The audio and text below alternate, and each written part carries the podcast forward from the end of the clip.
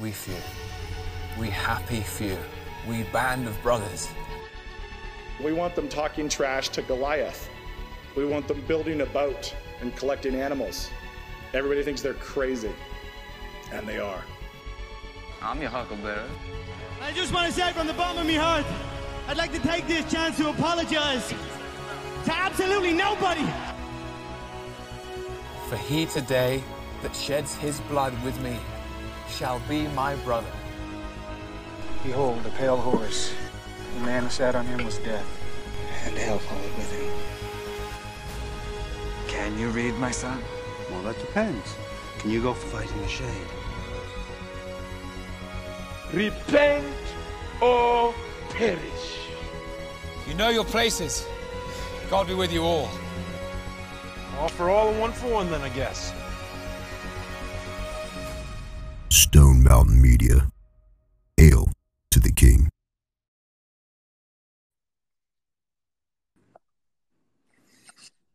Well, welcome back to another episode of Stone Mountain Media. This is Dave coming to you from the middle of nowhere, western desert, where it's a cool, breezy 100 degrees outside and the sun's down. Here with Sugar Sean, coming to us from the, the ocean breezes of San Diego. Say hey, Sean. Hey, I'm in the uh, I'm in the same seat as normal. You're just not here. I know. I uh I left, man. How's it back? How's it back in sunny San Diego? Uh, hard to complain with the uh, the weather that you have, but it's extremely warm here the last week or so. I think we're both hitting records from a heat wave. Uh, some of the guys from the old junk removal crew called and were complaining about 101 temperatures as I was dealing with 115. 115 in the AC as you're teaching students, training the next generation is a little different than 101 uh, loading the trailer. Yeah, the best thing is uh, this week, the former boss, owner of the best junk removal company in America, landed like like a full week's worth of a dirt job. it's literally a dirt job for a week. In yeah, I got the uh. I got the lowdown. It sounds pretty gnarly. Yeah. But I must admit, when I'm walking out of my uh, 80 degree air conditioned uh, schoolroom to my car, I sometimes perspire. yeah, a story for another time. I found myself in the back of an RV a couple days ago in full uniform, just searching for about an hour and a half and sweating like you wouldn't believe. Well, well, well. I, uh, yeah, so as mentioned, I'm in my first week of teaching over here, and I feel sorry for this, the students. I'm sure they I'm sure they're blessed so far by the uh, exuberance you bring to the table. I, I think that uh, a few of them are genuinely disappointed that they no longer have to look forward to copious amounts of push-ups as punishment for disobedience. It was a good day though. Yeah. Uh, so with that, we are going to be talking about some Bible, some theology. If you have managed to make your way over to our beautifully designed website, stonemountainmedia.com, stonemountainmedia.com, a creation of Sugar Sean's wife with the help of a few, uh, or rather one expert friend who uh, does his magic in the background. Um, you may have seen at the bottom of that website that we identify in a number of ways. Uh, one of the things we left out of the list was uh, jerk faces, which was an oversight. but we got we got reformed, we got patriarchal, we got post millennial in the list, and in that list, we have Baptist. So we identify as Baptist, and as you'd expect from a podcast by Baptists, we are going to talk about baptism. We're going to talk about baptism tonight. Not just because we love talking about baptism as Baptists, not because we've got an inferiority complex going on with the Presbyterian brothers, but it just so happens this week that uh, we got a question regarding baptism from a listener. And so Sugar Sean and I want to wrestle with the theology of baptism together in a way that hopefully blesses that listener and any uh, of the other thousands uh, who who listen alongside him. So how does that sound with you, Sean? Sounds like a plan. Sounds like a All right. classic Baptist plan. So, so as Baptists, I want us to lay out our convictions about baptism in its true and regular or healthy ideal form. And then we can talk about whether or not we believe there are any exceptions or, or if there's any wiggle room with the appropriate practice of baptism. Okay. Right. So, starting with our ideal, what we believe the Bible positively puts forward as what we are to do as a matter of norm and law. One thing Baptists believe is that the baptized, the one being baptized, is to be a confessing believer. That's right. So, so one one central conviction of Baptist theology regarding the sacrament is that in baptism, a confessing believer makes a public confession, an initial public profession of faith. Where do we get that in the Bible? I'm assuming we go to the Old Testament. There's a few places we can go. I can take us one place to start, and we can go from there. All right.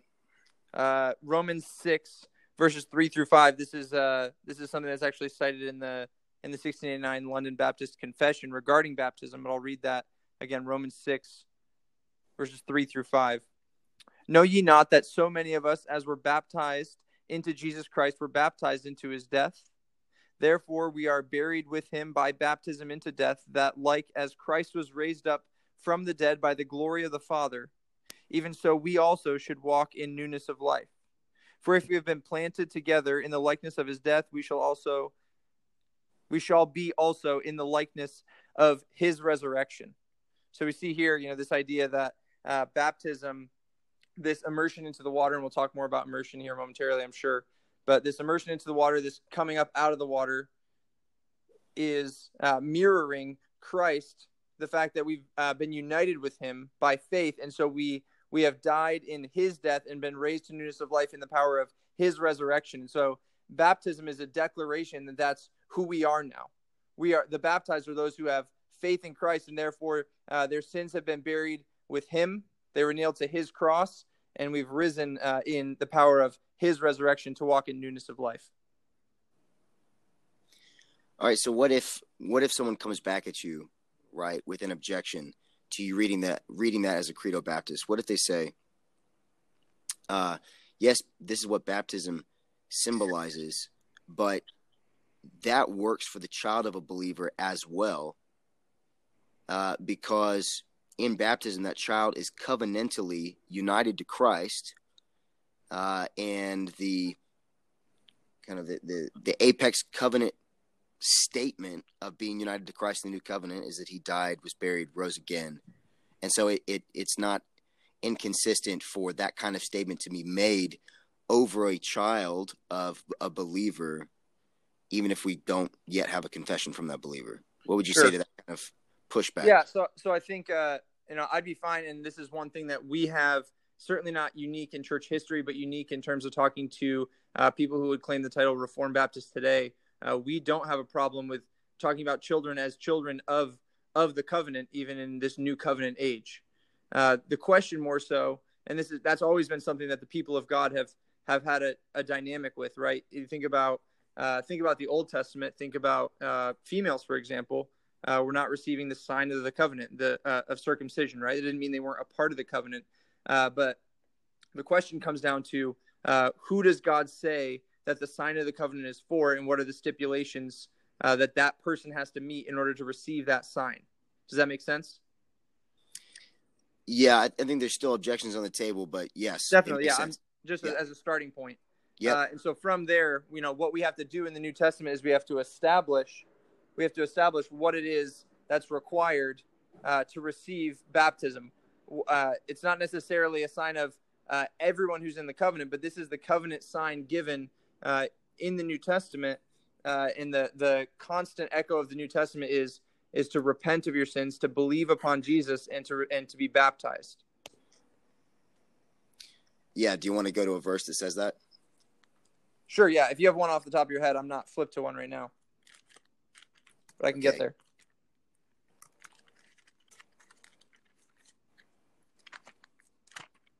Oh my goodness.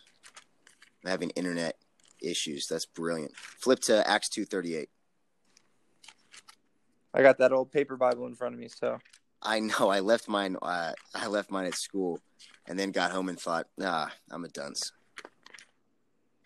Acts 2:38 Then Peter said unto them, Repent and be baptized every one of you in the name of Jesus Christ for the remission of sins, and ye shall receive the gift of the Holy Ghost.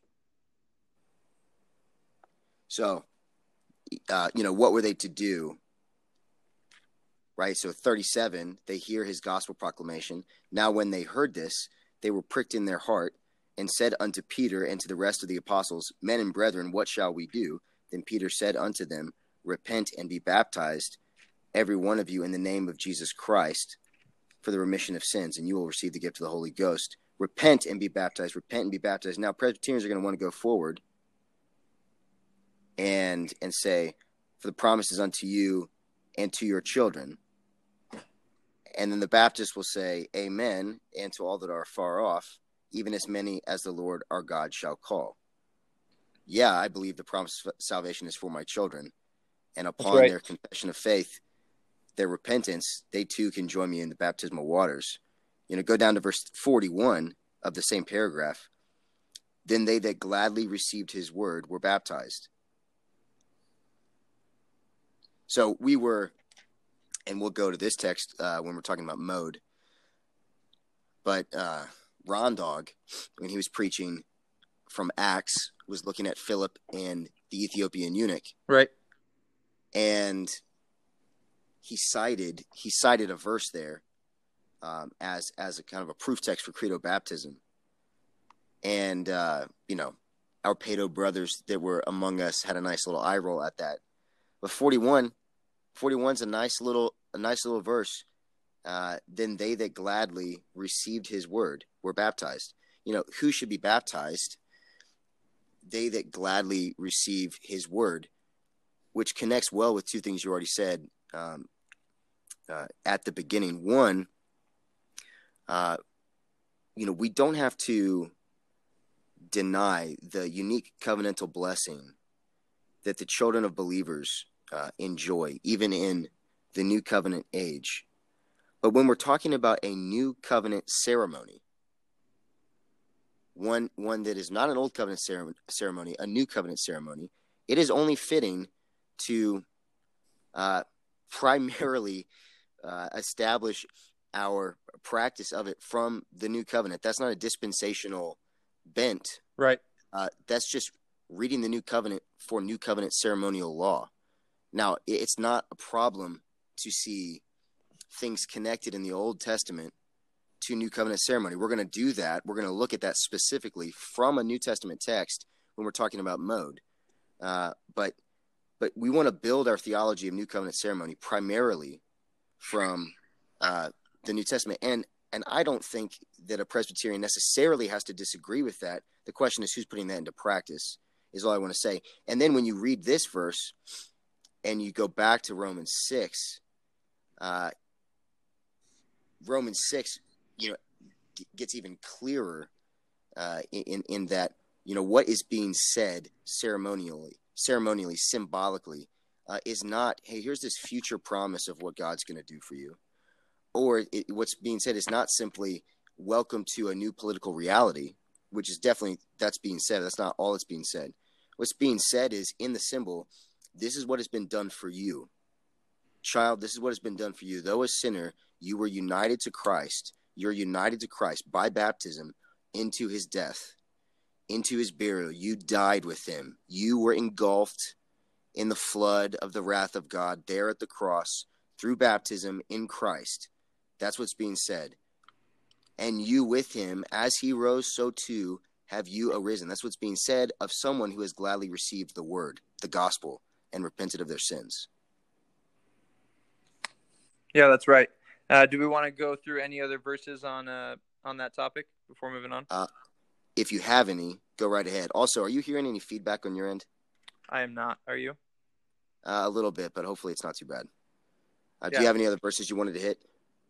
Uh, Colossians 2 gets at the same thing. Uh, Colossians 2, uh, verse 12. I'm going to back up to verse 11 just for context. It says, uh, Paul says to the Colossians, In whom also ye are circumcised with the circumcision made without hands, in putting off the body of the sins of the flesh by the circumcision of Christ, buried with him in baptism, wherein also ye are risen with him through the faith of the operation of God who hath raised him from the dead. So here you have this combination of uh, the circumcision of the heart, a gift from Christ, uh, and that uh, Paul connecting that directly with uh, the baptism these believers uh, in the church of Colossae had received. Sweet. Um, so we're. Is that all you want to say there? Yep. Okay, so what we've hit so far conceptually is the Credo Baptist position as to who should get baptized. Someone who gladly receives the gospel, who repents. And then we've also hit what is symbolized in baptism. There's Romans 6, right? What's symbolized in baptism is that the man who has gladly received the gospel, uh, that man then symbolically shows himself to have been joined to Christ salvifically in death, burial, and resurrection. Now, uh, let's consider the the Baptist position as to the proper mode, the mode of baptism. There are three common modes that are used in the Christian practice of baptism. First, some traditions sprinkle babies. Uh, so now, all the way from a, a cross on the head, if you want to count that as a sprinkle, to a proper palm full of water, you know, liberally sprinkled on a head. You know, your cross would be Catholic, and, and I'm not calling them Christian, but they do baptism. Um, all the way to your Presbyterian who's going to fill up his big old palm and splash it. I think that was done to me actually. I think I got uh, I got anointed with a palm of water. And then you have some traditions that do pouring. I think Martyn Lloyd-Jones did pouring. Um, it is what it sounds like. You take some kind of container of water and you pour that water over the head. It's a lot more liberal than a sprinkle, but it's not as liberal uh, in terms of the amount of water used uh, as the traditional Baptist practice of baptism, which is one of full immersion, which actually uh, incidentally coincides with the, the Greek Orthodox mode of baptism, though the recipient of baptism in the Greek Orthodox Church uh, is a baby, uh, generally speaking. They, with Baptists, immerse the recipient of baptism. So they, they dunk babies, and we dunk uh, we dunk confessors, those who gladly receive the gospel. And uh, well, actually, let me backtrack to to proper recipient because I'm about to say we we fully immerse in water uh, those who gladly receive the gospel, regardless of age. Now, are are we in agreement on that point? Because certainly in the past, I would have I would have argued that you couldn't really hold to a proper credo Baptist position and assess the credibility of a confession until older in life, where a level of independence is assumed. But I don't believe that anymore. I simply believe that when someone gladly receives the word, we take them at their word, we welcome them into the water, we deal with any discipline issues that arise after the fact. What's what's your take on that? Yeah, we're in agreement on, on in terms of who who is to receive baptism. Uh, we don't want to we don't want to hold anybody off from the table based on any kind of like human wisdom. We want to put forward any kind of age of accountability. If somebody can articulate to any clear level that we'd be comfortable with, and we've had, you know, I've I've had interactions. We as elders have interactions in our church now where, uh, you know, we've walked people through the gospel. You know, heard their gospel proclamation. It was not sound. Uh, you know, shared the gospel with them. They said, "Yeah, I believe that," and and they were baptized. Right. So, uh, any child, young child who's able to articulate even a simple understanding of uh, their sin against a holy God and Jesus as the the savior of sinners, and a desire, uh, and a knowledge that they need to, and a desire to uh, walk after His commandments. We, we want to baptize, and and I'm still on the same boat in terms of all people receiving uh, immersion who make a credible profession of faith. Okay, um, so then building from that place of shared agreement, we're looking at the mode. Uh, we've listed out the three practice modes sprinkling slash water crossing, pouring, uh, and you know, not to diss the other modes I disagree with, right? Basically, any Presbyterian that I think well of, which is a lot of them, uh, just not the gay ones, would would do sprinkling. Martyn Lloyd Jones preached to his church while bombs were falling on his city. Got no shade to throw at that guy. Pouring, uh, so you can disagree without throwing shade, uh, just to make an obvious qualifier. And and then immersion, which is what we hold to. Now, why do you believe that the proper mode of baptism is full submersion in water? Sure.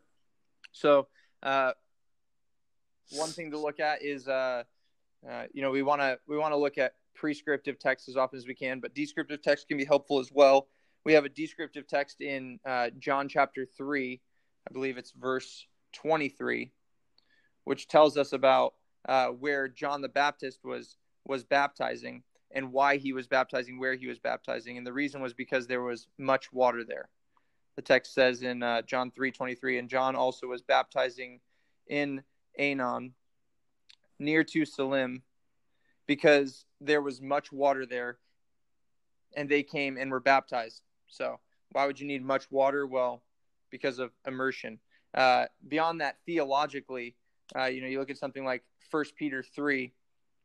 Uh, Peter talks about this idea that uh, you know Noah uh, being preserved in the ark uh, corresponds to the baptism that we receive. So this passing through the waters of judgment, water consistently throughout the Bible is something we see in terms of representative of judgment, and so we've we've passed through the waters of judgment through Christ. So we uh, you know, he is the ark who who carries us through the water, and so uh, in that we we have the you know the full submersion, uh, entering into that judgment, right, buried with him in his death, like Romans six talks about, and then risen right. to newness of life.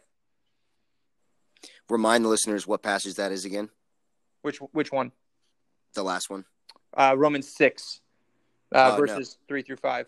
Uh, you're talking Yeah, about yeah. uh, in First Peter. Yeah, exactly. Yeah, First Peter three. Uh, we're looking at verses uh, about verse twenty. Uh, so I can just read it real quick. Verses twenty through uh, twenty and twenty-one, really. Which uh, so yeah, First Peter three, starting at verse twenty. Uh, which sometime were disobedient when once the long suffering of God waited in the days of Noah, while the ark was a preparing, wherein few, that is, eight souls were saved by water. The like figure whereunto even baptism doth also now save us not the putting away of the filth of the flesh, but the answer of a good conscience toward God by the resurrection of Jesus Christ. Boom. Okay, so we're building out our our text list for arguing for the proper mode of baptism being full submersion in water, immersion. Uh, what else do you got? What other text do you have? Uh, another text by example. Uh, so look at John 3:23 to see how John the Baptist was doing baptisms, uh, and that was not just for those uh, coming before Jesus, but even for Jesus himself. In Matthew 3:16, we have text. And Jesus, when he was baptized, went up straightway out of the water. So he was within the water. He came out of the water, and lo, the heavens were opened unto him, and he saw the Spirit of God descending like a dove, and lightning and lighting upon him. So Jesus' baptism uh, was a baptism of immersion as well. Uh, read for us uh, Philip and the Ethiopian eunuch. Uh, well, actually, I, I can read it. Yeah. Mine finally loaded. I was I'm over here trying to get things loaded ahead of time so that I don't have to wait for it when when yeah, I get to the idea. I'm, I'm there uh, if you want me to read it. yeah, hit us with it. I got it up. Uh, so Acts 8, starting at verse, we'll start at verse 35 to see the context here. Then Philip opened his mouth and began at the same scripture. Uh, if you remember, uh, the eunuch was looking at Isaiah 53. At the same scripture and preached unto him Jesus. Verse hey, hey, stop, stop, stop, stop. Hey, hey, uh, there's a, uh, I don't want to dog him. Ah, okay, I, I wasn't there for it, so I won't name him. Okay. You know, back in the day when I was at uh, Capitol Hill Baptist Church, Yeah. which is you know sadly, you know, doing a lot of damage, not in a good way.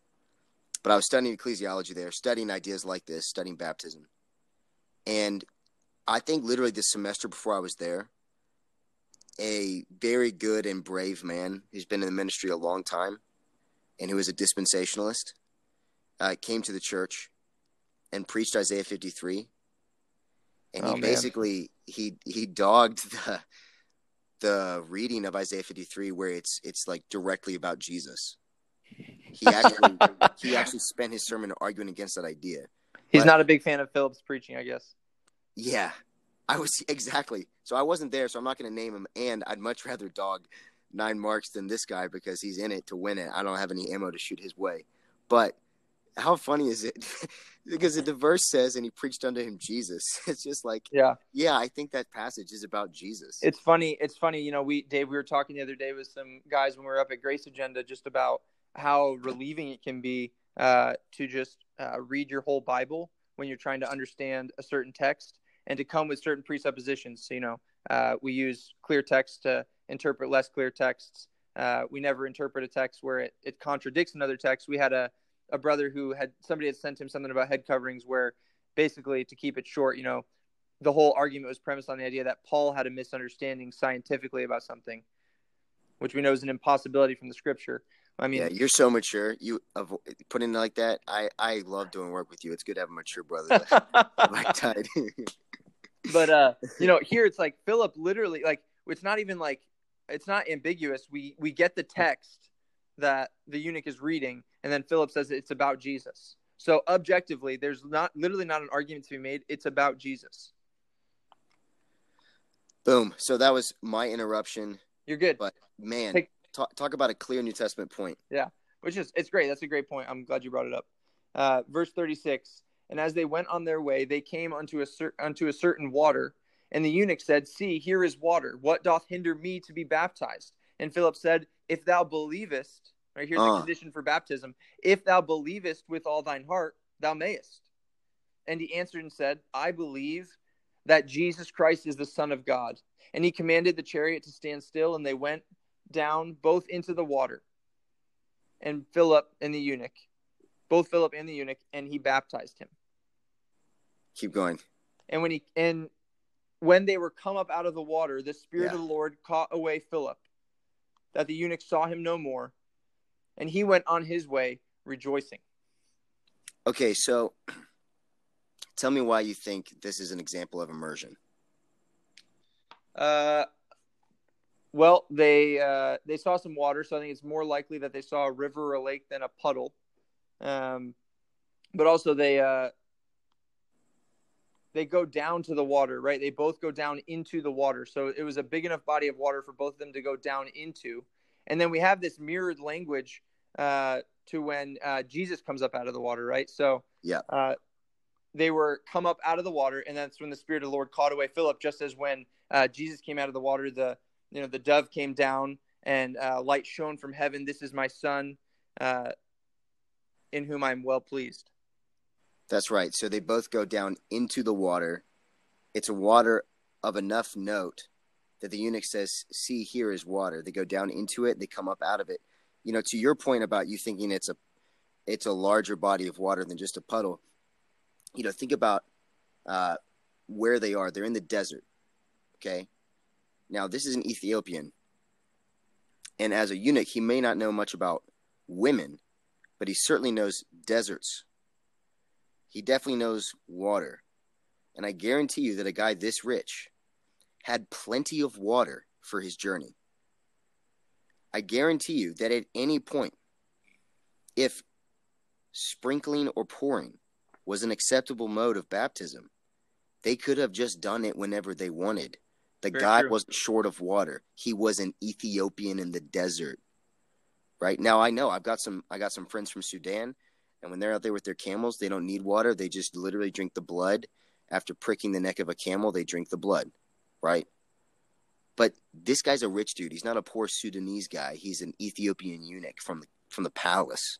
He's got water. He sees water that has something about it different than the water he would have been carrying. Namely, it was big enough for him to go into and come out of. which is why I think this is a clear example uh, of immersion.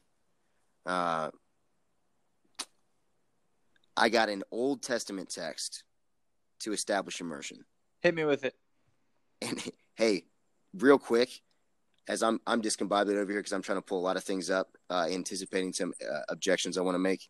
If if you've literally cited this in passing or otherwise, just tell me. But I'm I'm thinking First Corinthians 10. Have you hit that already? No, all you. Do you know where I'm going? Yeah. Okay. First Corinthians ten. You just said it. Yeah, yeah. Do you know where I'm going in it? Yeah, it was a joke. It wasn't funny. I got you. Hey, if you find it faster, if you find the actual verse, just call it out. Uh, ten nine.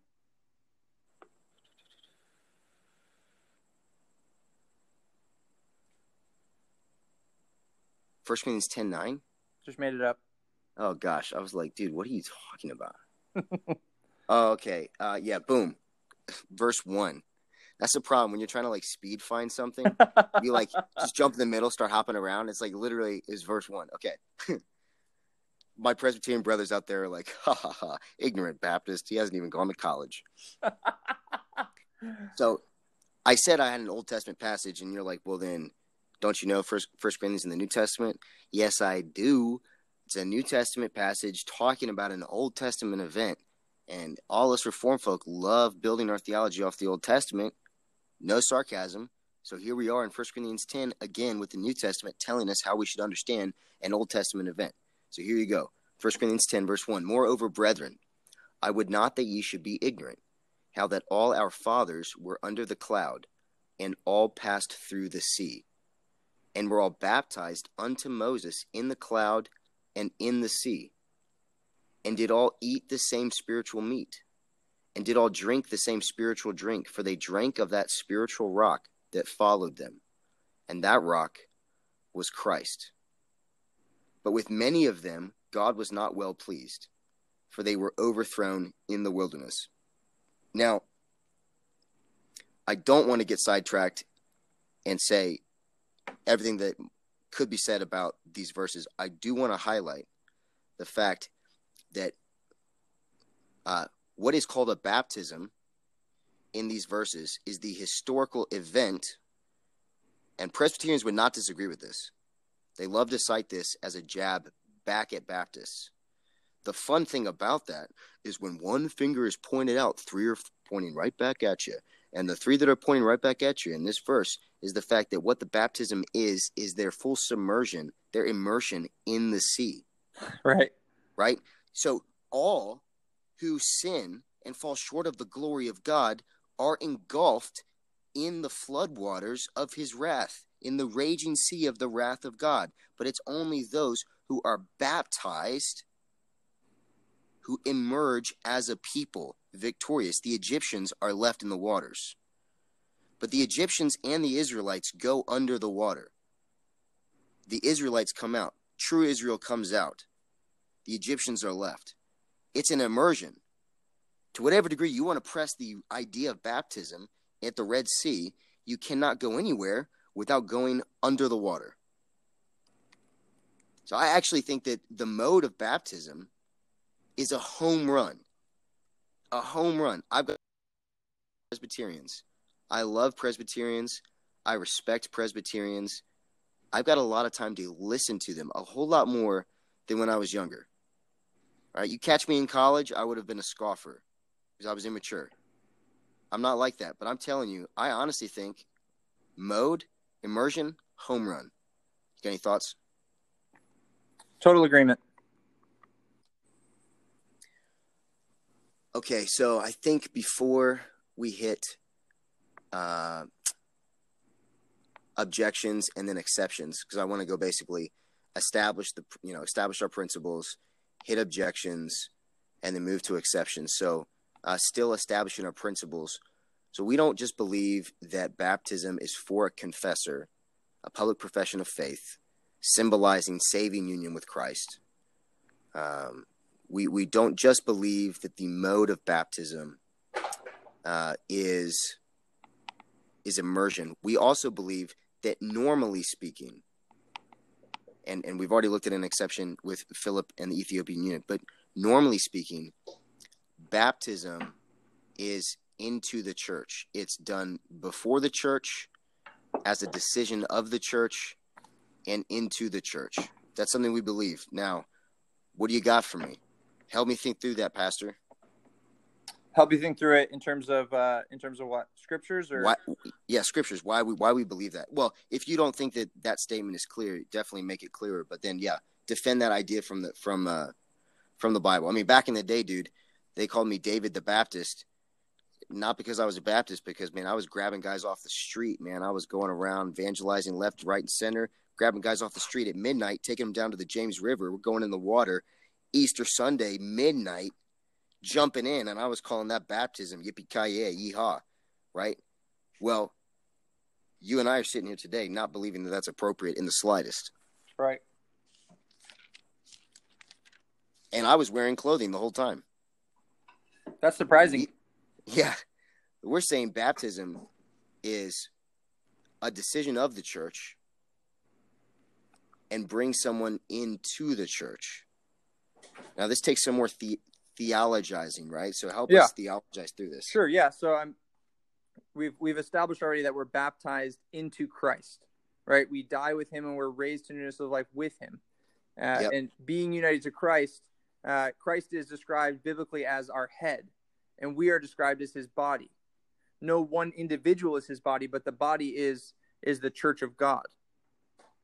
And so we're baptized into the the body of Christ, and you know that remains ethereal until you get down to the nitty gritty of a local church. Local churches being uh, visible representations of that body in a given area, collectively making up uh, the body of Christ. Uh, one place that's helpful to establish that is in uh, 1 Corinthians 12. Uh, it's a rather lengthy passage to get the entire uh, the entire argument, but I'll start at verse 12 of, of 1 Corinthians 12.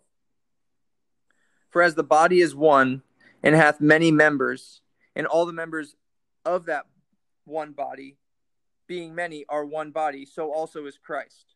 For by one Spirit are ye all baptized into one body. So we're all baptized by the same Holy Spirit, the Spirit of God, into one body, whether we be Jews or Gentiles, whether we be bond or free, and have been all made to drink into one Spirit. For the body is not one member, but many. If the foot shall say, Because I am not the hand, I am not the, of the body, is it therefore not of the body? And if the ear shall say, Because I am not the eye, I am not of the body, is it therefore not of the body? If the whole body were an eye, where were the hearing? If the whole body were hearing, where were the smelling? But now hath God set the members, every one of them, in the body, as it hath pleased him. And if they were all one member, where were the body? But now are they many members, yet but one body. And the eye cannot say unto the hand, I have no need of thee, nor again the head to the feet, I have no need of you. Nay, much more those members of the body which seem to be more feeble are necessary, and those members of the body which we think to be less honorable, upon these we bestow more abundant honor, and our uncomely parts have more abundant comeliness. For our comely parts have no need, but God hath tempered the body together, having given more abundant honor to that part which lacked, that there should be no schism in the body, but that the members should have the same care one for another.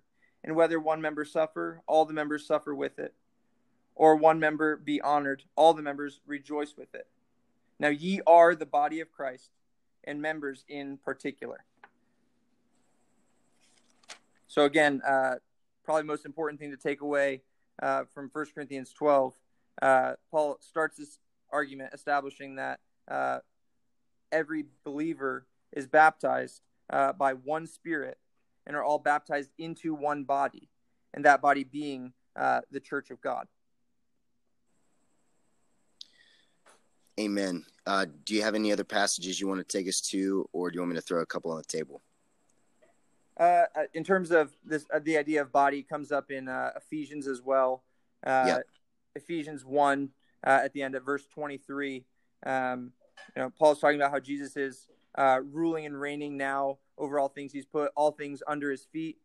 Uh, And in verse 22, it says that uh, God has given him to be the head over all things to the church. Jesus has been given to the church, which is his body. The church is his body, the fullness of him that filleth all in all. Yeah, and that's what a great verse when we're thinking about baptism. Because if in baptism, as you said, we're joined to Christ, how clear is it that to be joined to Christ, the head, necessarily means to be joined to his body? And, and that is not a mystical, untan- intangible, unseeable truth, but it is quite seeable every time an actual body comes together and takes the Lord's Supper under the preaching of the word. That's right. Baptism necessarily if you just take a moment and think about those realities, joining us to Christ joins us to that kind of body. It brings us into that assembly where we partake of the supper under the preached word. That's right. And just to keep it on, uh, this is this is honestly, it's not. We don't flippantly say it's replete throughout the New Testament. Uh, Colossians 1.18, and he, speaking of Jesus, is the head of the body, the church, who is from who is the beginning, the firstborn from the dead, that in all things he might have the preeminence. Amen. I got a couple to put on the table, and then if we leave anything unsaid that should be said, jump in and uh, you know make sure a thorough job is done, Pastor. Sounds good. Uh, so I'm going to go from simplest simplest uh, citation to uh, less simple. So simplest, I want to take us back to Acts two, and so this is really a practical happening, historical happening that happens because of the theology that you've cited about the church being the body of Christ. Go back to the end of Acts 2, where we're seeing baptism take place, men and women gladly receiving the gospel that Peter preaches. And go down right to the very end, to verse 41. So, not right to the very end, but to the end of, of that paragraph, verse 41. Then they that gladly received his word were baptized. And the same day there were added unto them about 3,000 souls. Now, who is unto them? Well, you, will know that the early church was, at one point, a small, frightened church of 120 members that was gathered together in Jerusalem. The Spirit came upon them at Pentecost, and the church went that day. That day went from 120 members to 3,120 members. And the mechanism by which that addition happened was baptism. They were baptized, and the same day were added unto them 3,000 souls.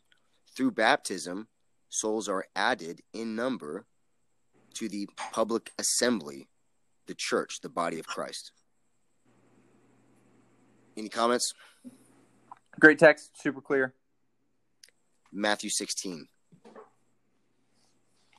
I'm not so uh, anti-Marxist that I can't go to the good old 9Marks Matthew 16 passage. so Matthew 16, we have Peter's confession in verse 13, and uh, so Jesus in verse 17. Peter makes a correct confession about who Christ is. Jesus in verse 17 says, Blessed art thou, Simon Barjona, for flesh and blood hath not revealed it unto thee, but my Father which is in heaven. So, what's been revealed and therefore what's being confessed is the right confession coming from Simon's mouth, and it actually reflects the fact that Simon is a blessed man from heaven. He's heavenly blessed with a heavenly blessed message of truth. Jesus affirms both his message and him as a man both being graced from on high. Having done that, he then charges the apostles to do that. He authorizes the apostles to make the same kind of really judicial pronouncement, kingly pronouncement. Like we we we reign with Christ as priests and kings. Here's a kingly action from Christ that we join him in. But first, you're going to see the apostles authorized to join him in this kingly action of declaring with authority what the right gospel message is and who truly belongs to that, or who pro I should rather say, and who properly belongs to that. Verse 18. And I say also unto thee that thou art Peter, and upon this rock I will build my church, and the gates of hell shall not prevail against it. And I will give unto thee the keys of the kingdom of heaven. I will give thee the keys of the kingdom of heaven. Now, what's to be done with these keys? Whatsoever thou shalt bind on earth shall be bound in heaven, and whatsoever thou shalt loose on earth shall be loosed in heaven. Then charged he his disciples they should tell no man that he was Jesus the Christ. My understanding of this passage is that Christ gives authority to the apostles, symbolized by the phrase, the keys of the kingdom of heaven. Mm-hmm. And the authority is to do precisely what he has done with Peter. Having done it with Peter, he authorizes Peter. Whatsoever shall bind on earth, whatsoever thou shalt bind on earth, shall be bound in heaven. Whatsoever thou shalt loose on earth, shall be loosed in heaven. The, the true gospel affirmed with uh, Christ from heaven approving authority, the false gospel being denounced with Christ from heaven uh, denouncing authority, those who belong pr- properly to that gospel, affirmed as such, identified as such, called out as such, with Christ from on high approving authority, those who do not belong, marked out as not belonging from Christ on high approving authority. That's my understanding of what Jesus is authorizing the apostles to go out and do. Right. You got any comments, questions, thoughts on that? No, uh, I'm sure in a future episode we'll talk more about polity and we'll definitely go into those verses even more. But I think that's good for for baptism. Okay. Now, if we flip over to Matthew 18, I'll show you what this has to do with baptism. Matthew 18.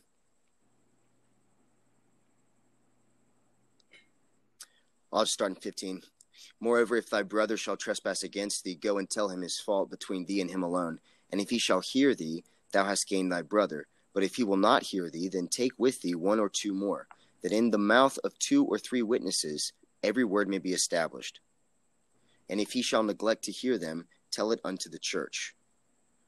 But if he neglect to hear the church, let him be unto thee as an heathen, a heathen man, and a publican.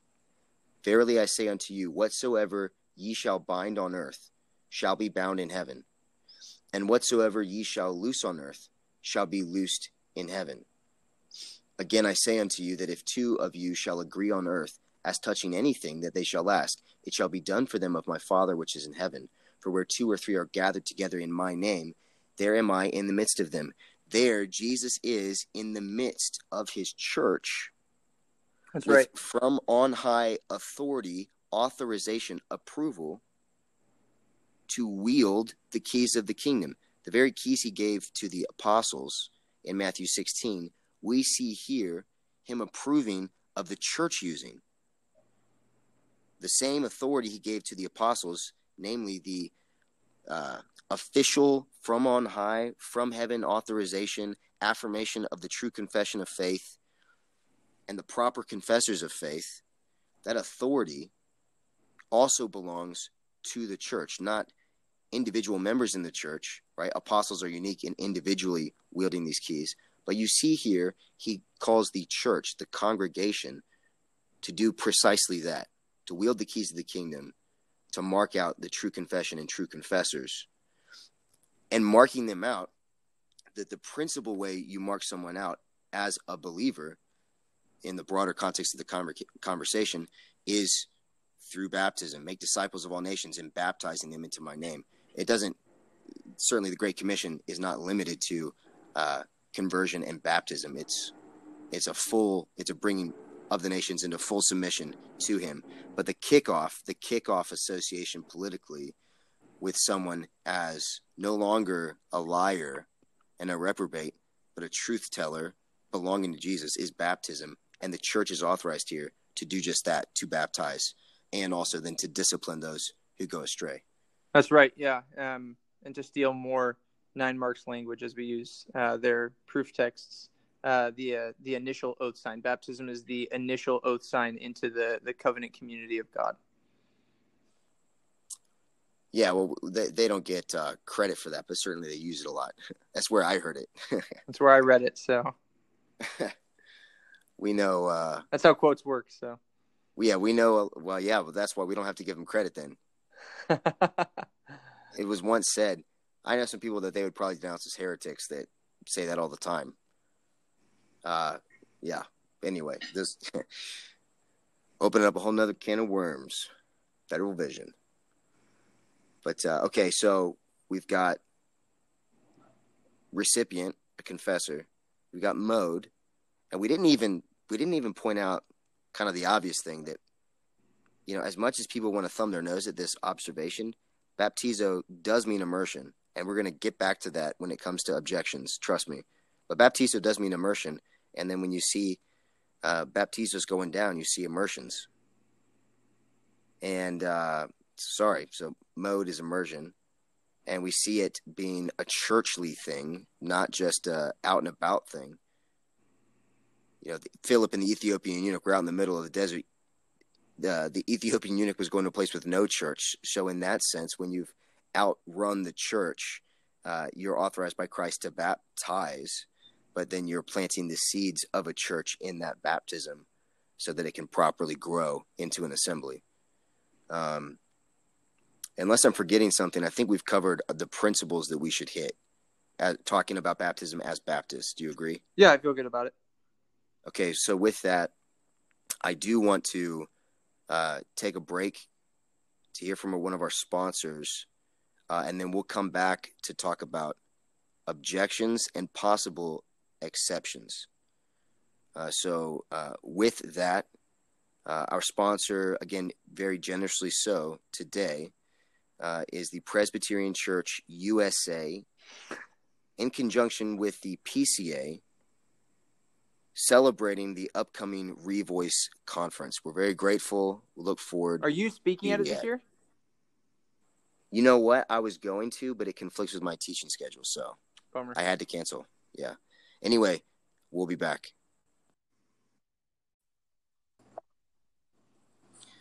Oh, we are successfully back. Thank you so much, PCUSA and PCA, telling us about the upcoming Revoice conference. Honestly, uh, I've got a lot of good guy friends, and I'm excited to learn ways that I can get even more intimately close with them. It's really all about finding out where that line is and then just getting as close as you can to it. That's what obedience always looks like. If I've learned anything from my long 29 years of life, is the more you poke around, the less harm comes. I'm going to leave that. Yeah. I'm sure you found that too in your pastoral counseling sessions. Still leaving it. All right. Well, I thought it was worth a try. You know, sometimes somebody says I'm going to leave something, you just come at Well, it from another direction. I mean- they totally forget all their defenses. Yeah, with your, I mean, in your own defense, you've just had so much experience poking around. You figure what's one more poke? this can't hurt nothing. Uh, gosh. Okay, I gotta leave before I get in trouble. Okay, Whew. you almost sent me over the edge there, sugar. okay, I want to hit objections, right? So we've laid out our our basic framework of okay, this is positively what we believe. This is what we believe about who should be baptized, how they should be baptized, and really who should do the baptizing. Uh, you know, and we didn't get into this, but being a churchly matter, right? Uh, a uh, an ordinance of the church to be granted by the church, effectively bringing someone into the church. Um, uh, we think it should be done by the ministers of the church, uh, not by not by family, not by that evangelist that happened to share the gospel with them. Um, and you know, there's more things we could say about what we believe about baptism. Specifically, we could take more time to talk about it as an oath sign. Uh, but for the sake of time, I want to hit objections, and I got two objections that come to my mind. Two objection texts, so to speak. Okay. If you have if you have any more, feel free to put them on the table. Let's see if we can give them a fair answer. Okay. Sounds good. Again, so both of us have plenty of Presbyterian friends we respect. Definitely. One objection that we are certainly going to hear, not just from Presbyterians actually, but from some Baptists I know, will be that my kind of throw in assertion at the end that baptizo means immersion, that the word means immersion. So it makes sense that all the times we see it used for ceremony, it's immersive, uh, seen as it means it. Uh, you know, one objection will be, well, hey, in the New Testament, let's see if I can find the citation. Uh, you'll probably be able to look it up. It's somewhere in Mark 7. But in, in Mark 7, we have a reference to couches being baptized. Okay. You want to look So what being quick? baptized? Uh, couches. see if we can find that real quick. Is it Mark 7? Uh, it, it'll definitely be in the King James. Oh, gosh. Mark seven four. Are you kidding me? I did it again. I looked all the way down to the 30s. And when they come from the market, except they wash it, they eat not, and many other things there be, which they have received to hold, as the washing of cups and pots, brazen vessels, and of tables. Uh, is that what we're looking for? Let's see if pull it up in Greek. Well, oh gosh, regardless, it's never good of a podcast when you're having to do research on the fly. But uh, yeah, okay, yep, this is what I'm looking for. It's Washing of cups is is a reference to sprinkling, as I'm assuming where that's going. no, that'd be funny. But uh, that the washing of of you see that of and of tables, Correct. Yeah. right? So another way to translate that would be couches, Right. and and I'm pretty sure a more than fair translation. Okay, now uh, I didn't come into this objection really looking into that nuance, but it's it's just one I hear. The citation of couches. This is what's being cited. I'm going to grant all the fairness in the world because I'm not really worried about if it's tables or couches or, or, or whichever one for the sake of this objection. But let's just go with with couches, okay? Now I can immerse a cup. I can immerse a pot. So, oh, and also just uh, grant me that the washing we're talking about is a is a baptizing. It's a baptizo. Okay, Okay. uh, that's the thing. I could look it up in the Greek right now, but this is the this is the place that cited. I'm just going to grant the Presbyterian looked up the word before me, which is why he's bringing the objection to me in the first place. Yeah. Should have- should have you're right verified. about that. And so, cup immersible, pot immersible, brazen vessel immersible, couch. Baptizo has to mean immerse. They're saying you should immerse a couch. Are you kidding me? Obviously, this is a ceremonial a ceremonial cleansing that involves sprinkling. What are you talking about? Immersing a couch? Do you know how unrealistic that is? And as someone that's delivered many a couch in my day, I have no interest in immersing any of those couches. It also would dramatically reduce their value And increase their weight coming out. significantly.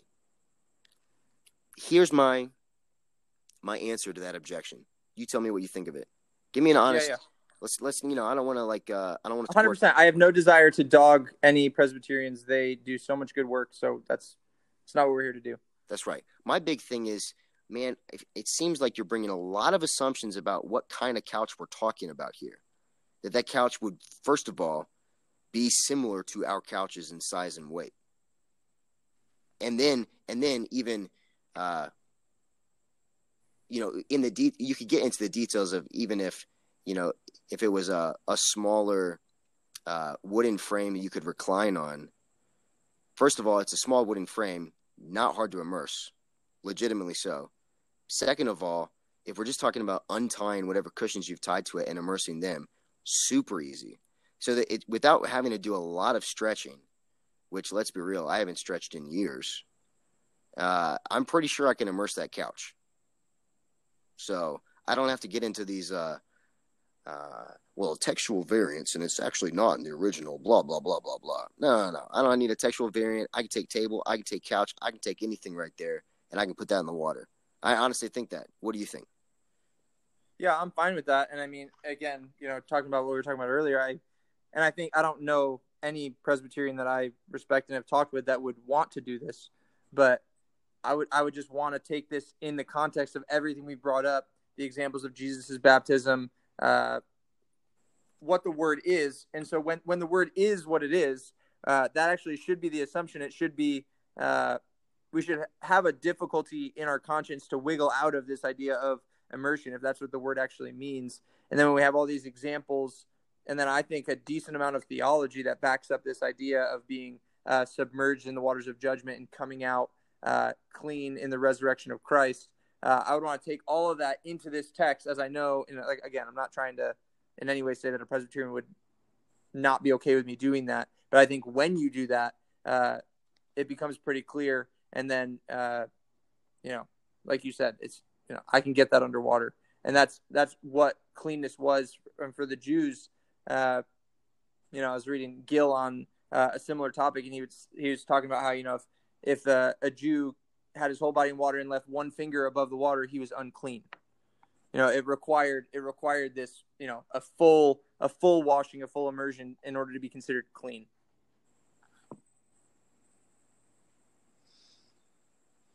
Any other points you want to make before we move on? Nope. Okay. Let's go to 1 Corinthians 7.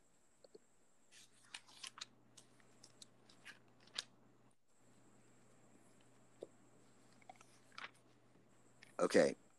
Go ahead and read 714 for us.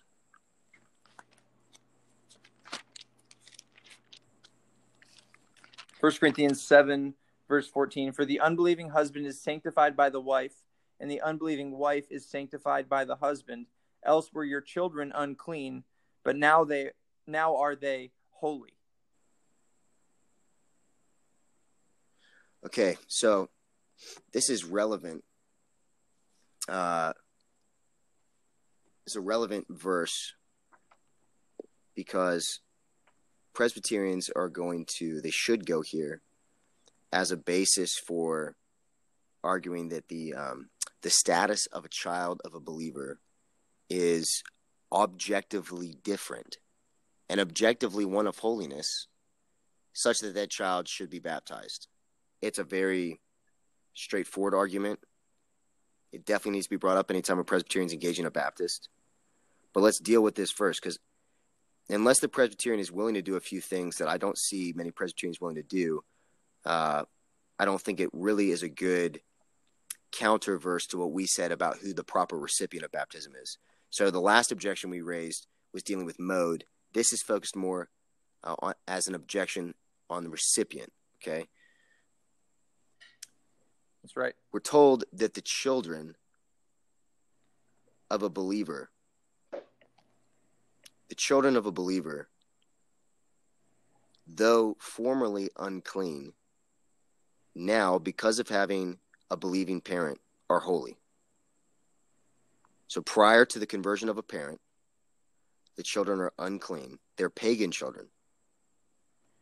And now they are holy. There's something objectively different that is an undeniable truth from this verse. And we got to understand it, but you can't understand it, you know, by dancing around it, ignoring it as a way of saving your system. Now, here's the issue. Before we jump to saying, therefore, that means we should baptize children, before we go to that conclusion, we should consider what else the verse says. Just as the children of a converted parent were unclean, so too was the spouse of that now believer unclean. And now the spouse, by virtue of being married to a believer, is sanctified right? For the unbelieving husband is sanctified by the wife, and the unbelieving wife is sanctified by the husband. So notice two there. Paul doesn't leave it open to the idea that, hey, okay, Paul's a patriarchalist, so too are we. We put it on our website. A husband becomes a believer, he's the head of his household. Well, naturally, as the chief of his household, his wife, his children, shoot, even his slaves are now consecrated sanctified, set apart, holy. Pretty easy argument to make there from a patriarchal standpoint, except Paul heads that off by saying it goes both ways. If the wife becomes a believer and the husband is not a believer, explicitly he's an unbelieving husband, but he's sanctified by the wife. So we really do have to uh, we have to consider what that means because if if we're saying okay the children irrespective of their personal faith or any kind of confession of personal faith should be baptized because the parent is a believer then you have to be willing at the same time to baptize an identified as unbelieving husband he says i'm an unbeliever i'm not a believer i'm not, I'm not interested in leaving this woman i don't want a divorce I want to live with her. She's my high school sweetheart. I dig her. I think this whole Christian thing is weird. I'm not a believer. If you're going to automatically baptize the child because of the logic of this verse, it seems, and I don't want to misrepresent the position, but it would seem from my reading, you'd have to be willing to convince this guy to get baptized, even though he is identifying as an unbeliever. And then having baptized him with the children, you have to bring them to the table because baptized go to the table. So a guy that's not even saying he's a believer, you're saying come to the table as a matter of righteousness. You need to because you've been baptized. I mean, uh, as a Baptist, I don't think you have to read the verse like that, namely, that those in family tie to a believer now are baptized. I don't think you have to, so I don't think you have to deal with these issues. But it seems like if you want to say that being made holy by virtue of a family tie to a believer means you need to get baptized, then Presbyterian churches should be baptizing unbelieving husbands. And who's doing that? And do you really want to do that?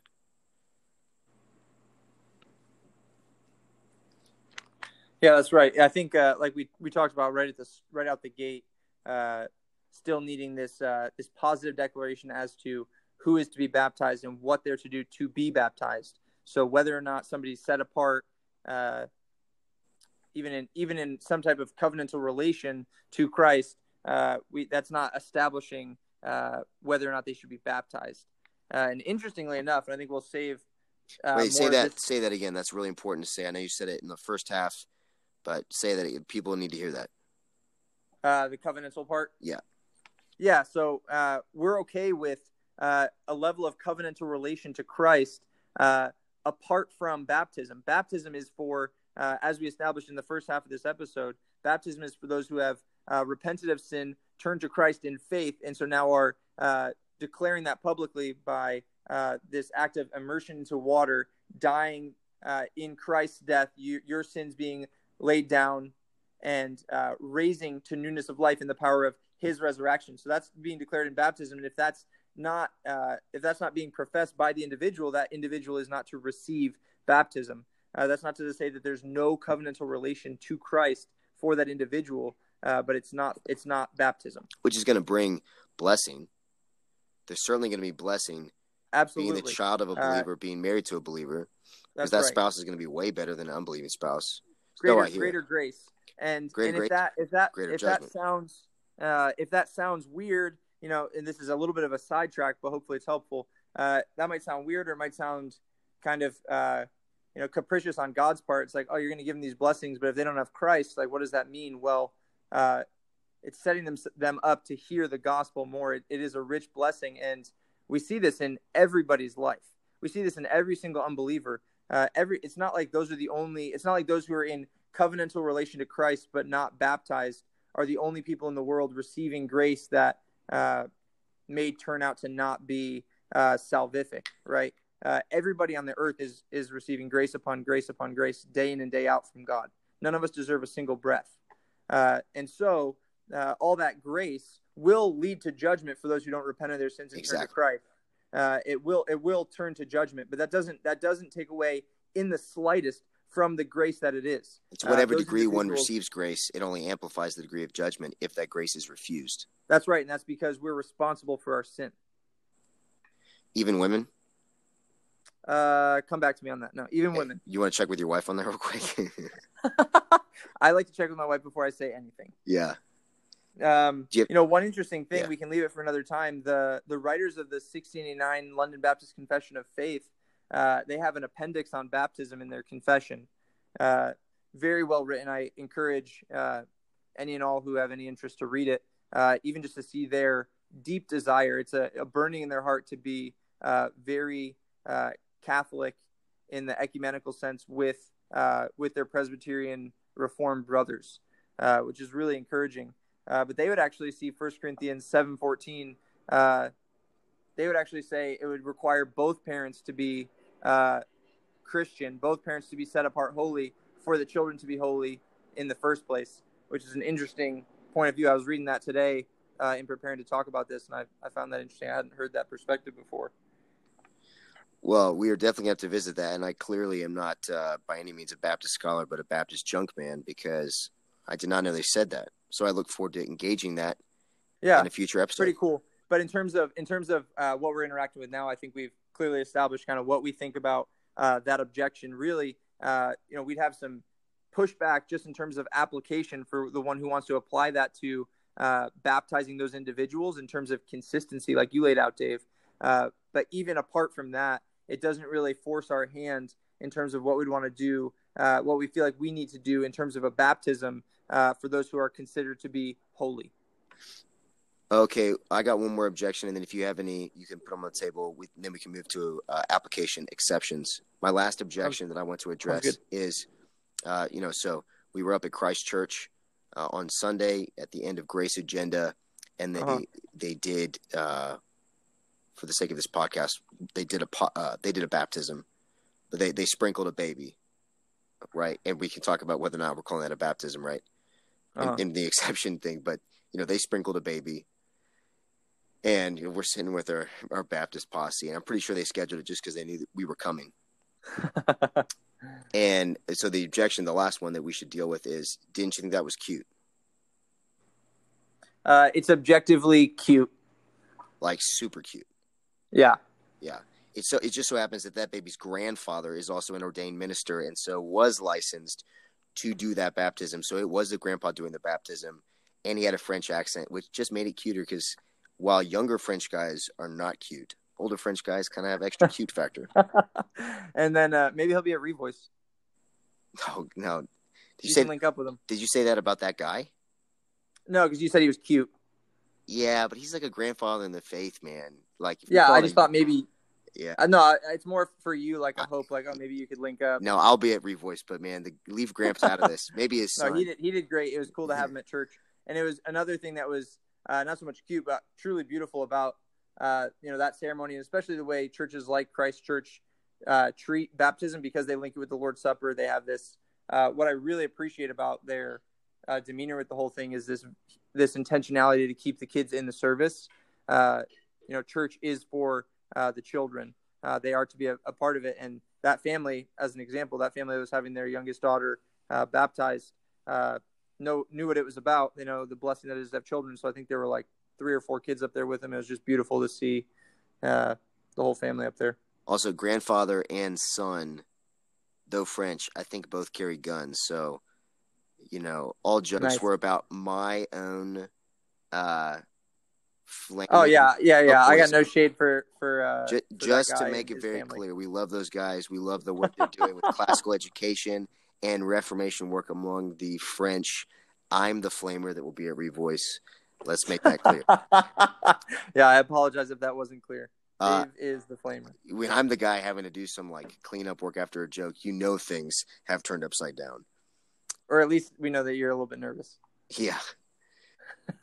Well, I'm at Revoice, right? So of course I'm nervous. Uh, any other objections that we should hit, or do you want to move to exceptions? Let's move to exceptions. Okay, so I'm going to start with it's kind of a blend of application and exception. Uh, you'll see what I mean. Would you ever rebaptize someone? It's intentionally worded that way to kind of be annoying, if you know what I mean. Yeah, I, I got you. Uh, the reason it's annoying, in case you're not catching that in, in Dave's language, is uh, part of that depends on how we're going to define baptism. And so, you know, Baptists want to be able to, or some Baptists want to be able to say that they, you know, wouldn't rebaptize somebody uh, and the reason they wouldn't uh, is because they would not consider uh, paedo baptism or sometimes even just a baptism by sprinkling, you know, depending on who you're talking to, uh, as a baptism, and therefore they would say, you know, even though somebody has uh, been baptized as a child or made a credible profession of faith, uh, but been baptized in an uh, insufficient manner, an insufficient mode, uh, they technically have never been baptized. Uh, I think we this, we don't want to rebaptize someone in the sense that you know we do believe baptism is a one baptism. There's one baptism. You know, right. We're not Anabaptists in that sense. Yeah. Which so, was another annoying factor I was trying to you know spread on that piece right, of jam and right, toast. right. And so I'll, I'll get there now. So I'll actually I will say I don't want to rebaptize somebody who has uh, made a profession of faith in uh, in the Triune God and in uh, and in the saving gospel of Jesus Christ. So not just the Triune God. I'm not talking about Catholics. Yep. I'm talking about uh, the Triune God and in the saving gospel of of Jesus Christ, the Son of God. Uh, if they've made a, a, a credible profession, uh, I want I do not want to rebaptize uh, those individuals. Well, yeah, specify what you mean there, right? So there's going to be What are you people counting who, as baptism? Uh, good question. Uh, I'm going to count. Uh, I'm going to say for for this portion of uh, you know exceptions, I'm going to say I'm I'm talking about immersion. So immersion by um, yeah, I'm just going to leave it at leave it at immersion. Okay, well, so what are you saying? You're saying you're not going to rebaptize someone who was baptized by another church in immersion upon confession of their faith? That's right. Yeah, I want to I want to honor uh, faith, faithful gospel minister who administered that baptism. Uh, and if somebody, like if, if a particular individual thinks, ah, when I look back, you know, I, when I look back ten years when I got that, when I received that baptism, uh, in hindsight, I wasn't really walking with Christ. Oh, I understand what you're saying. I thought I was like, wait, why are you having to specify you wouldn't do that? That's like that's like a layup. I get Yeah, it. well, so let's say want- let's say I'm baptized at about that, 13, so- right? Right. And and I'm baptized by uh, a minister of the gospel in a church. I walk away in my testimony sharing. I'm not sure when I was born again. That's what you're talking about. Right, and so I'd want to I want to borrow from the Presbyterians in terms of uh, I think helpful language they use in terms of calling somebody to their baptism. Uh, in terms of if somebody wanted to, you know, say they were walking away for a season and, and now want to rebaptize, I, would say no. This is this is what baptism is. It's not you're not gonna you know ten years from now you're gonna be more sanctified, Lord willing, and so you know you're gonna look back and you may think certain things about where you're walking now, but uh, if it's a if it meets the qualifications for what for what baptism is, uh, you know what it means to believe Jesus with a whole heart is going to mean more and more as we go on in life, and so Yeah, and I don't want to I don't want to uh, I don't want to get too you know staring at our own navels on uh, how credible was our profession when we made it. The question is more: Was it a credible profession? Uh, you know, was it administered by uh, a faithful church? Those kind, of, those are better questions to ask uh, rather than uh, how sincere was I in my confession. All right, so just to just to make sure I'm, I'm clarifying, right? So when we're talking about true and well formed, rightly formed, regular, we're talking about true believer, true confession, public profession in baptism from a minister on behalf of a church into a church by immersion. Yeah, that is a that is a regular baptism. Now, if someone comes to you, a guy comes to you and he says, I really don't think I was born again. I truly and honestly don't. And here's why. And he lists out reasons why. And I now do think I am born again. And so I want to be baptized. You're going to tell him no. Because as far as the eye could see, everything was in order when the baptism was done prior. And because, as far as the eye could see, everything was done and done in order, it was done in truth, even though there were some irregularities. And so a true political reality was brought about as a that you're now calling him to conform to. Is that what you're saying? That's exactly right. Uh, you know, Christians backslide. Uh, even our confessions talk about that. There's I sure There's- did. That's huge in my testimony. Yeah. there's room for that and so uh, i just don't want again i don't want to be second guessing um, levels of sincerity uh, let's look at the let's be as objective about it as we can Well, what if that former minister was a Southern Baptist? That's okay. what if he was an Acts 29 guy? That's okay. Depending. Wow, you are being very generous tonight. Okay. Uh, okay, so let's let's press.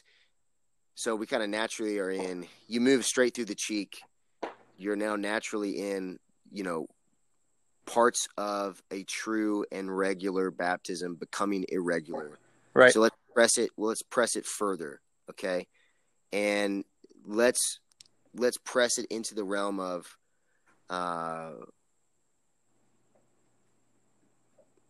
well, you know, so once you okay, well, I'm, I'm teaching science and I'm not very good at it, but uh, we're talking about controlled experiments. Now you want to have independent and dependent variables and, and the like. So let me let me limit the things I change with each Yeah. example. So let's stick to the question of whether or not the individual being baptized is proper. Okay. So at first we question it because he doesn't think he was born again, but at least outwardly everything was in order. He seemed to be acting according to his will to confess Jesus Christ and publicly professed it in an immersion, you know, by a minister from a church. Okay. Now, press it further. Now he's a baby of a believer and he is immersed. okay. So we're not going to mess around with the mode yet. He's immersed. He's a baby. And he's baptized at a church that believes the gospel, Trinitarian church, not one of those Pentecostal Unitarian churches, and but and he's immersed, and uh, he's so he says that I was baptized. Are you taking that as a baptism? Uh, no, I'm not going to take that as a baptism. Uh, to say it bluntly, there's I think there's more to talk about there, but no, I'm not going to take that as a baptism right out the gate. Which means he couldn't join your church. Uh, yeah, so that's actually not that's not what I mean by it. Um, in terms of uh, Well, what's the distinction?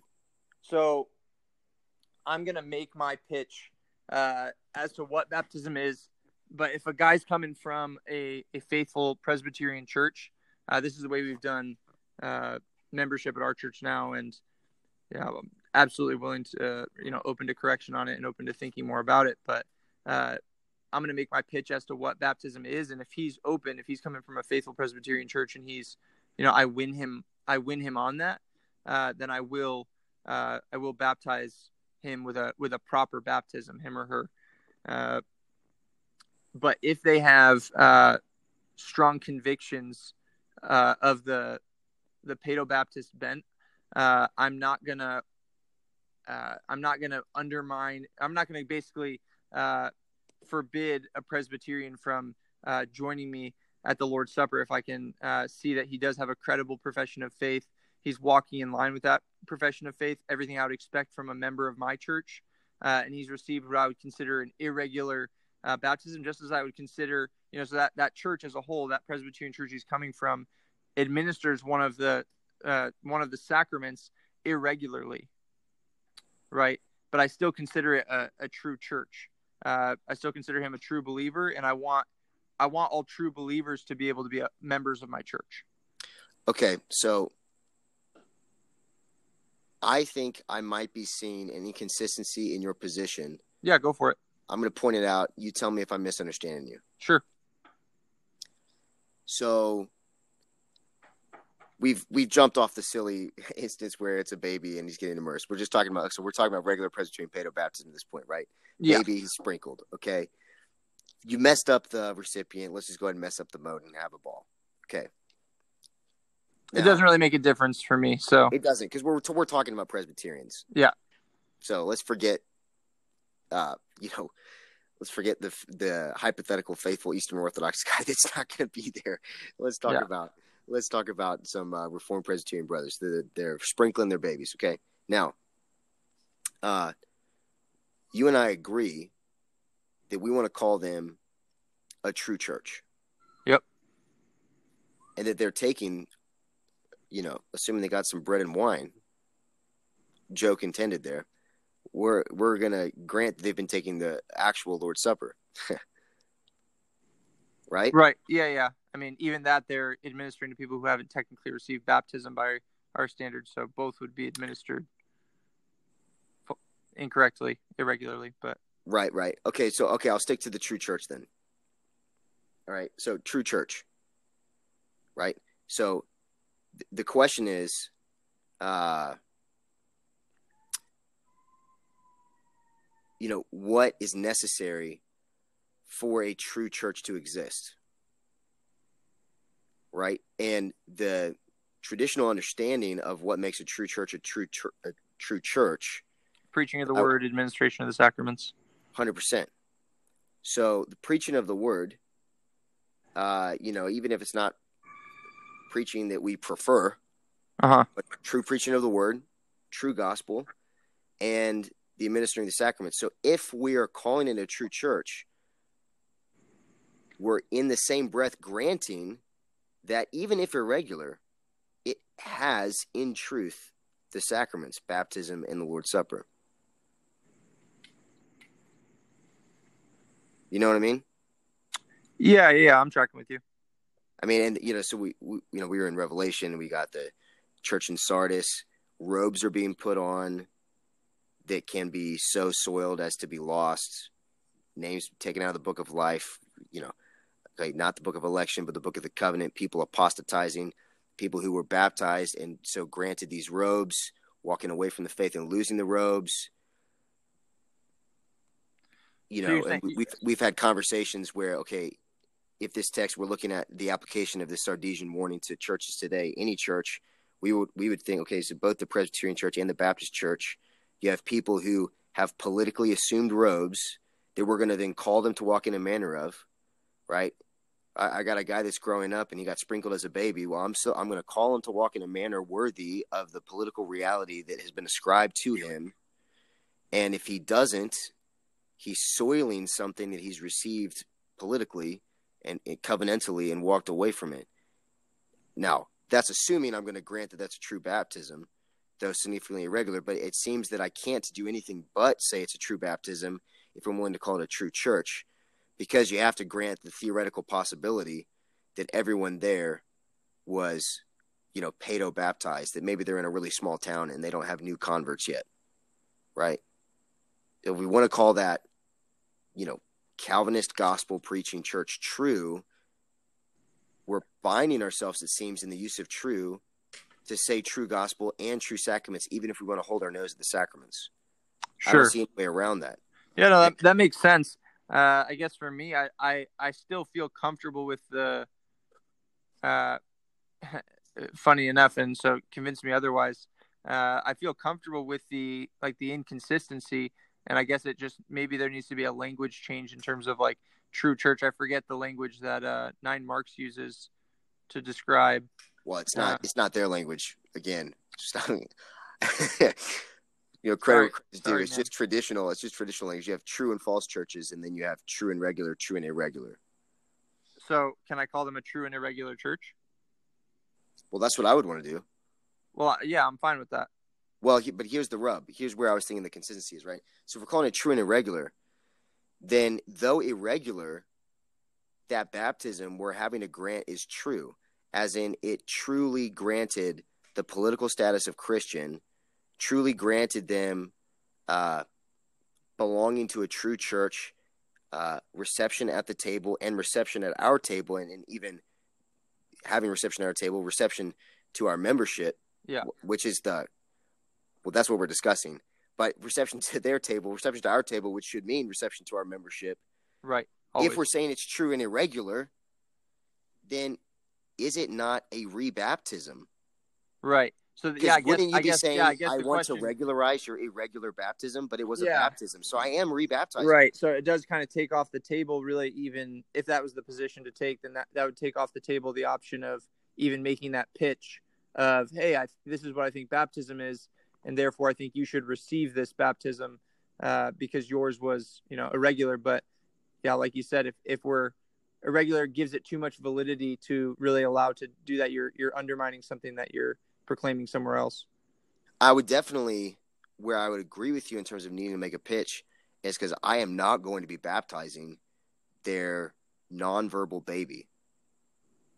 Right. I'll yeah. So I guess that's where the, the rub the rub would basically come is where where it really forces us to act uh, positively against our convictions in terms of receiving a, a Presbyterian family or Paedo Baptist family into the church and what they would want to see in the future with their children. We need to make that uh, clear as to what we're not going to do. exactly you get this rub as a baptist you know you know with all your puritan zeal for purity you get a rub just by receiving a presbyterian family because hopefully they haven't been using birth control because they're consistent presbyterians. So they've got a bunch of already sprinkled babies. And so if you're going to say true and irregular church you're having to say true and irregular sacrament and so truly but irregularly baptized children. So you're going to be having kids that normally you wouldn't have baptized and welcome to the table welcome to your table. Because Right. Baptists, we believe that baptism is to the table. We're not weird PCA guys slicing and dicing all over the Bible, even worse than dispensationalists, right? But then, even in that family, you're interesting. You're you're introducing a weird rub. Well, you- you're already in a weird spot as as the Baptist because you're uncomfortable with it. But if you're going to grant irregularity, I think that means you have to grant it. As much as I hate that, and I used to argue against that back in my purist days, right? Right. But but you're you're asking that family to come to a weird spot because let's say they keep having babies. Well, the pitch you're having to make then is in joining the church. This is how we do baptism and why, and this is why we think it's good for your family and why it's good for your family. Even though some of your kids will already been baptized, And we're going to ask some of them to wait until they're actually confessing. Right. Now, Yeah, the the, uh, positive thing with that is that likely by the time that kid is thinking that's awkward that he's not baptized and Billy, his older brother's baptized, he's probably going to be able to confess the gospel and we could probably Mhm. get the boy wet. Right. Yeah, and uh, and interestingly, in reading uh, the appendix on baptism from the 1689, uh, the writers of the 1689 Confession, uh, this is actually something that they were split on uh, in terms of uh, their consciences as to what it meant to, you know, who they were really able to to welcome to their table. Uh, they actually did have a some level of split. They're not. It's not clear. It's clear enough in the language to see that there were some who were willing to have uh, Paedo Baptist members of their church and so likely wrestled with this exact same scenario or similar ones, and then uh, guys who were more of the the purist bent. Yeah, um, Nehemiah Knox, uh, not not Nehemiah Knox, Nehemiah Cox, famously uh, was against mixed membership, and I think it caused somewhat of a tiff. It's not exactly clear, but he definitely had to apologize before his church in uh, at Bedford Baptist Church for causing some kind of divisiveness, and I think it was because at uh, was it was it Bedford? Yeah, is that that was um that was Bunyan's church? I believe so. Yeah. So uh, at Bunyan's church, Bunyan's church had mixed membership, those credo and those Paedo baptized, and and Knox, not Knox, Cox, Cox, like his father, was very insistent on the necessity of credo baptism for membership, and I think that was in line with Kiffin. Uh, but then Bunyan famously, and I used to look down on him for this, and I've changed my mind because I I I feel his pain in what he's working through, and I think where I'm at, as much of a you know, if I was going to be one of the disciples being brought in, Jesus looking at the tax collector, right? He's looking at the fisherman. Where's Jesus going to find me? I'm definitely the guy rocking around with Simon the Zealot. Like I'm the terrorist, right? My my inclinations, my personality is uh, no quarter, never. Uh, this is what the Bible says. This is what baptism is. It's it's something different than what you're saying. So yours is false. That's that's my inclination. But Uh-huh. in all of these realities, it's just like ah, I don't think I get to say that. Now, where I get, I can situate it in all my zeal for uh, terroristic world domination. Uh, hopefully, the you know whatever intelligence agency doesn't misinterpret that. Actually, listens to the entirety of the uh, podcast to understand what I mean. I'm talking about Simon the Zealot. It's a Bible joke, poorly put, in light of the recent uh, Muslim activity around the world. But uh, where where it puts it in my really post millennial view for the world is that as the church grows up the church is going to be credo baptist. I actually do believe that. Even though a lot of the post mill guys i know are paedo baptist i do think as the church grows up outside of you know out of its young age it's going to grow into more and more unity in doctrine and practice including uh, universal one day universal credo baptism i do believe that and so then where does it situate these kind of weird like uh, it's true and irregular what is this mix? This like uh, tension I've got to work through. Is that compromise? Is it unfaithful? All of that, I think, is just the reality of growing pains for the church that we work through as we press towards unity in faith and practice. What do you think of that?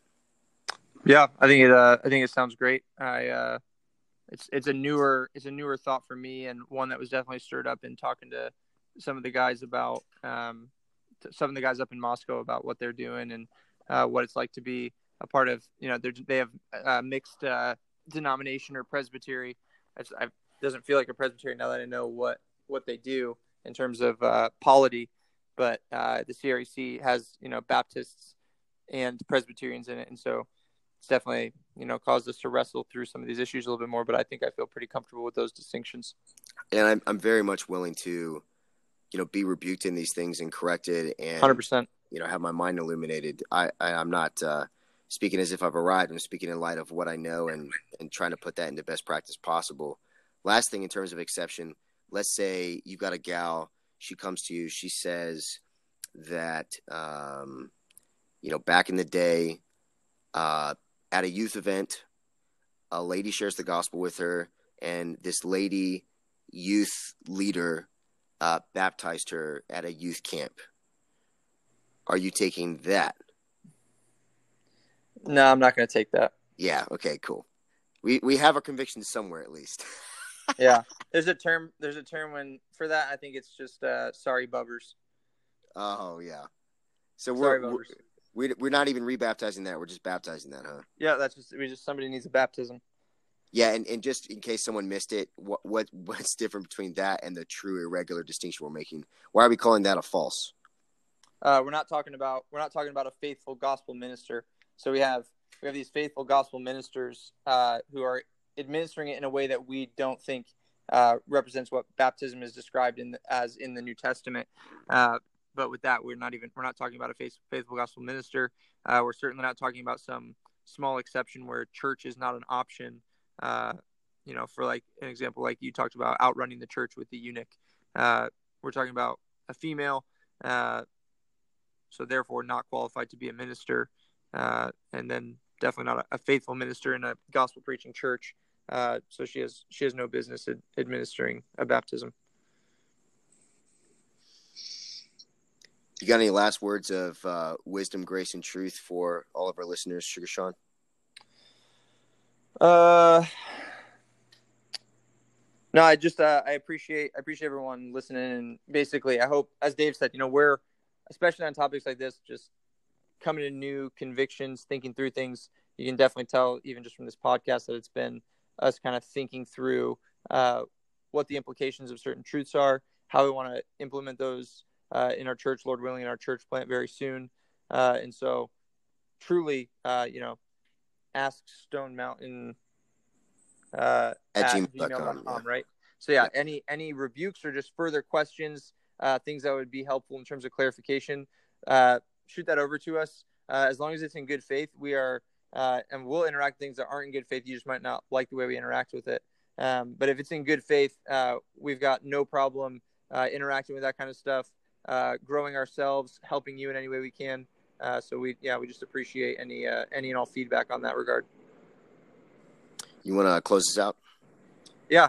Uh, so uh, we'll be looking more at, uh, more at baptism, more at, uh, you know, these church, uh, these church ordinances as we work through the confession. Uh, for now, we're going to leave it uh, with this, uh, these true and irregular uh, distinctions. Hopefully, they're helpful to you. Uh, again, we really appreciate uh, you guys listening. Uh, until next time, go with God.